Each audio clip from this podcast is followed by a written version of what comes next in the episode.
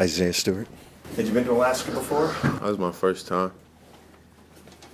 Was it cold? What did you think? It felt like upstate New York. It felt good to be back in some cold for once. Like, I was walking around with my shirt under my coat just to feel the breeze, so it was great. Hey, guys, it's impressed by you with the ability of this team to just be so poised in a big game like that and to, like, track that team down?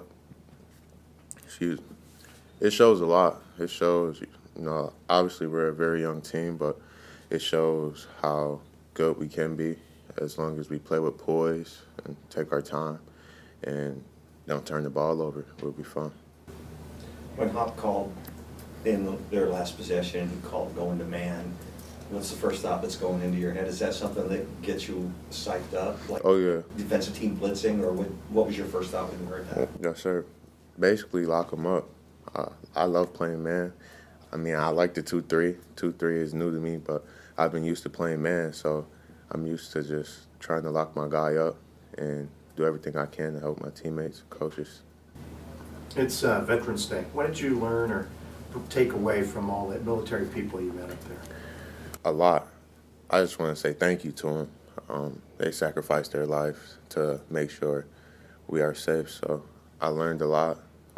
I got a chance to see a lot of things, and I just really enjoyed being in Alaska, seeing everything, and it was great. You've played a lot of high-level basketball, whether it's in high school or for the national teams you played for. Did your first college game feel different than any of those experiences? No, not at all. I mean, I've been so used to playing against high-level competition, top players in the country that, you know, going into the game, you know, I was just pretty calm. I was excited and just ready to play.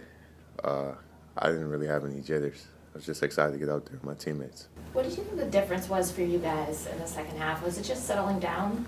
Oh, yeah, definitely settling down. You know, we went to the locker room at halftime, and, you know, we all agreed that we just need to just relax. We're playing sped up a little bit. And Coach Hop came in and agreed, and he said the same thing. Just, we have to relax and just take our time. Don't be so sped up. Run our offense and do what we do. When the team is down by 13 like that, who does the rallying? Who gets guys together?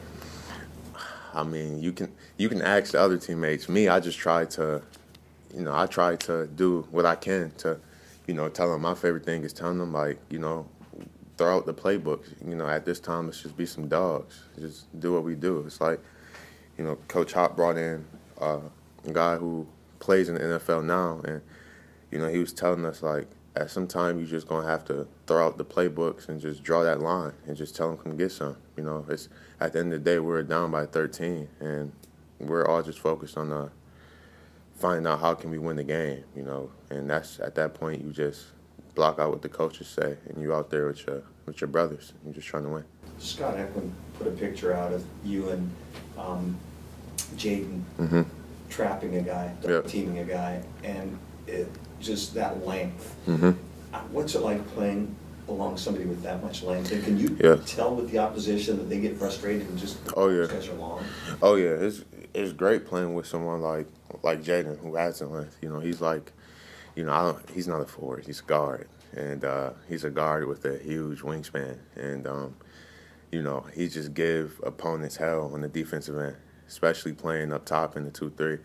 It's crazy. And, like, Coach was writing up, like, a scouting report. We have to look at our scouting report, see who our opponent is. And, you know, I saw him just totally shut down an opponent game just with him moving his feet, his long arms, so, you know, he's special. Seems like on offense, you and Jada McDaniels are developing a really good chemistry together in a two-man game. Mm-hmm. Can you talk about that? That's just basically us just sharing the ball. You know, I always tell them, you know, if Coach drawing up a play for him, I'm like, I got you, bro. I'm going to get you open. If you need me, come set that screen, let me know.